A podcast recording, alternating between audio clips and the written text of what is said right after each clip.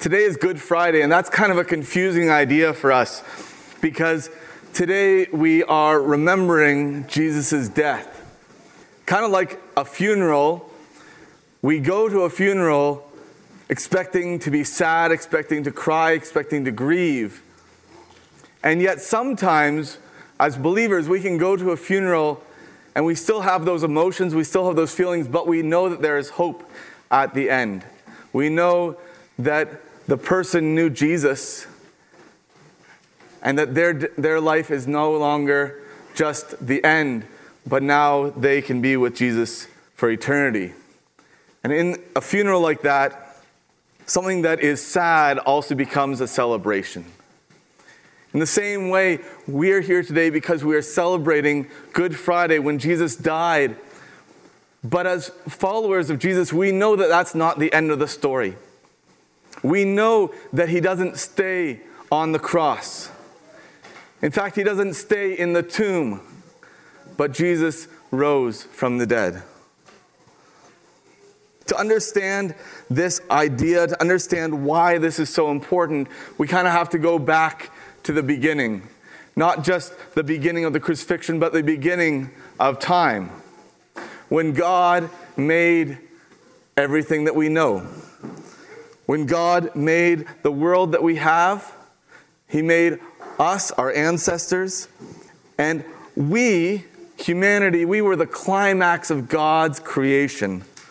His crowning jewel, and God doesn't make mistakes. Our lives were, were meant to be lived by God as His people, even as His children. But then something got broken. You see, humanity, we weren't satisfied to simply be with God. We weren't satisfied to simply live with God. We wanted to be God.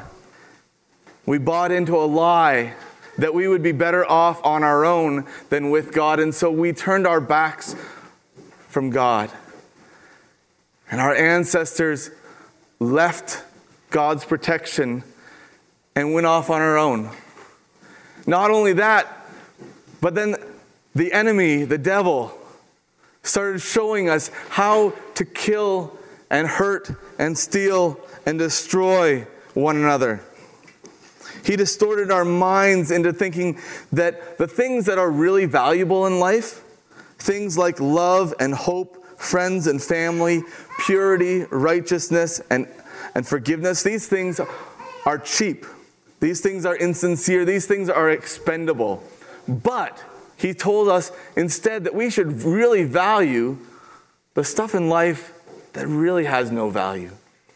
Things like money and power and success, possessions, control. That's what we should really focus on, he says. And what happens is that we find ourselves trapped. We find ourselves trapped like in a dungeon. Like a dungeon.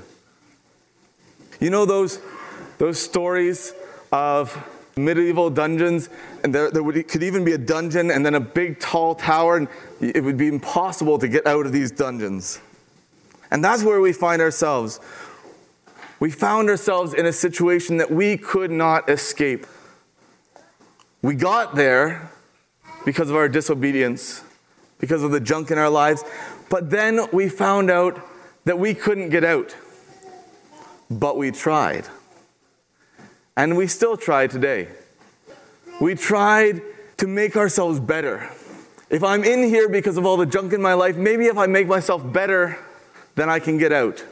Maybe if I do all the good stuff in my life, if I give to charity, if I go to church on Sunday, if I obey my parents, then I can get out of this dungeon I'm in.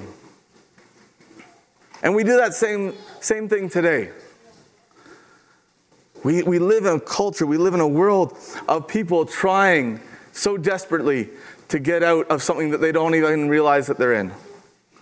And the thing is, folks, I know that most of you, probably all of you, I don't know some of you as well as others, but my guess is that each and every one of you are pretty good people. Like, you're probably a good neighbor to your neighbors. You're probably a good worker or coworker or, or student. All these things are good. But the problem is, is I'm not sure that we're good enough. We have the tower of the dungeon here, and I have my name. And if I worked really, really hard, if I mustered all of my goodness, if I lived like the best life that I could, I could probably get that high up the wall. I still would have to do some calisthenics, some stretching to do it. I'd probably get to about there. There are some other good people in the world. Gandhi was a great person. He's a peaceful man. He had some good teachings. I think he was even better than I am. He wore a diaper most of the time, but still, I think he would get farther than me. Billy Graham just died a little while ago, and we all celebrated Billy Graham because he lived just a great life. And he's much better than I am, much better than Gandhi, but still not up to that freedom part on his own. Libs, can I get a hand? Now, it's hard to compare people, but Mother Teresa, like Billy Graham preached to a lot of people, Mother Teresa cleaned up a whole lot of junk in her life. You want to grab that? We're close, aren't we? We're close. We can see the window. We can see the window of freedom. But I need to tell you, that if Billy Graham and Gandhi and Mother Teresa can't get out of the dungeon on their own merit, on their own strength, there's no hope for me.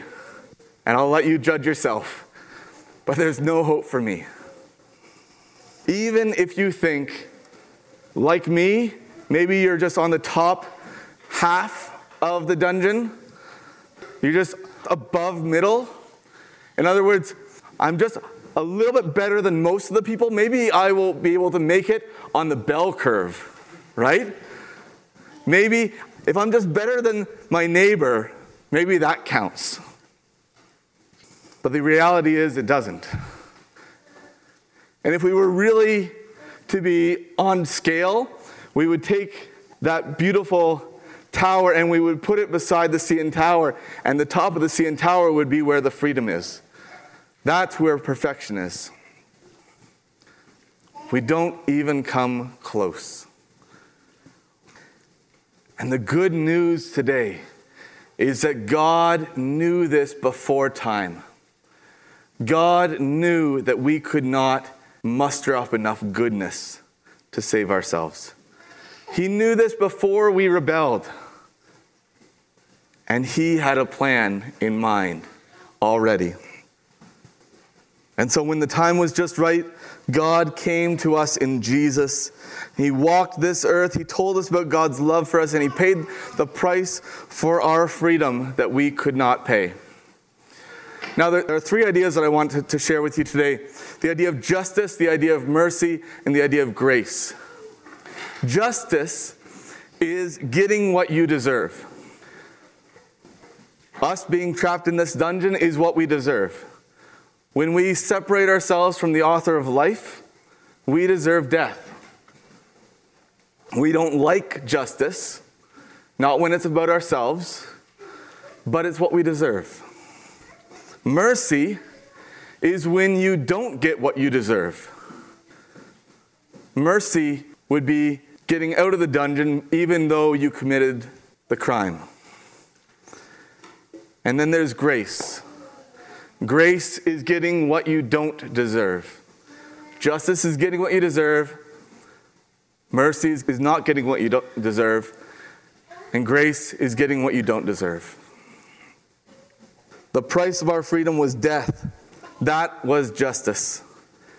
We deserve to pay for it, for our disobedience to God. We deserve to die, but God chose to die in our place. That is both justice and mercy. The death was paid. That's justice. But it was paid by another. and not us. And that is mercy. We were that valuable to God. He paid the greatest price for our sins, and in return, He then gives us grace. He gives us forgiveness. Forgiveness is grace.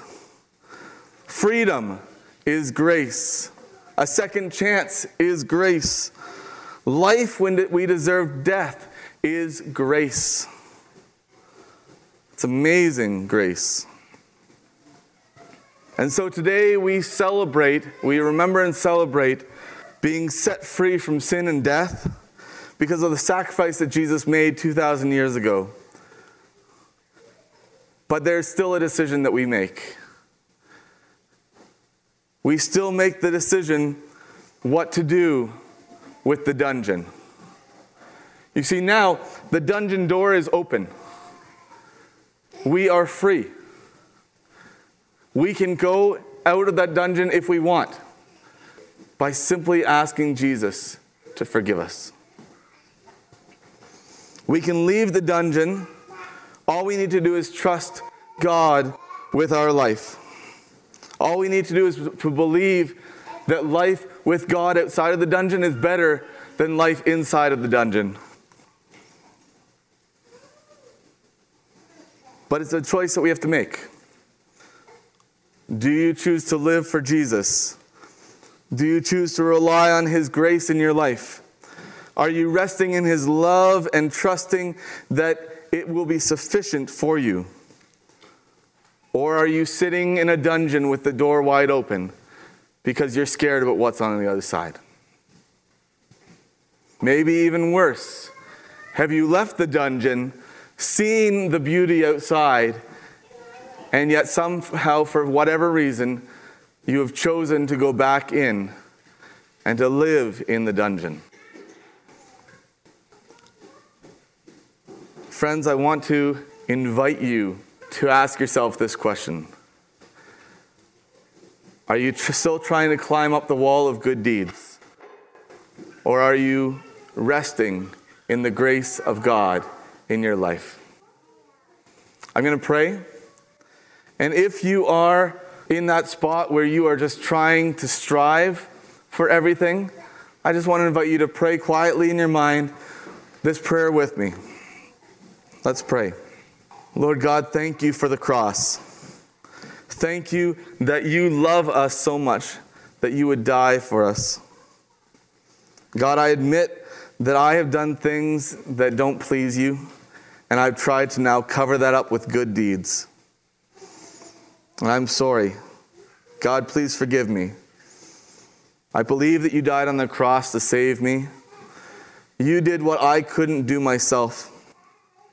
And so, Lord, I turn away from this dungeon of life that I've been living, and I ask that you would give me life that is truly life. Lord, I want to ask that you would take control of my life. Lead me out of this dungeon into the beautiful world that you have made for me. Fill me with your Holy Spirit so that I can live every day in a way that pleases you. I love you, Lord. Thank you. Amen.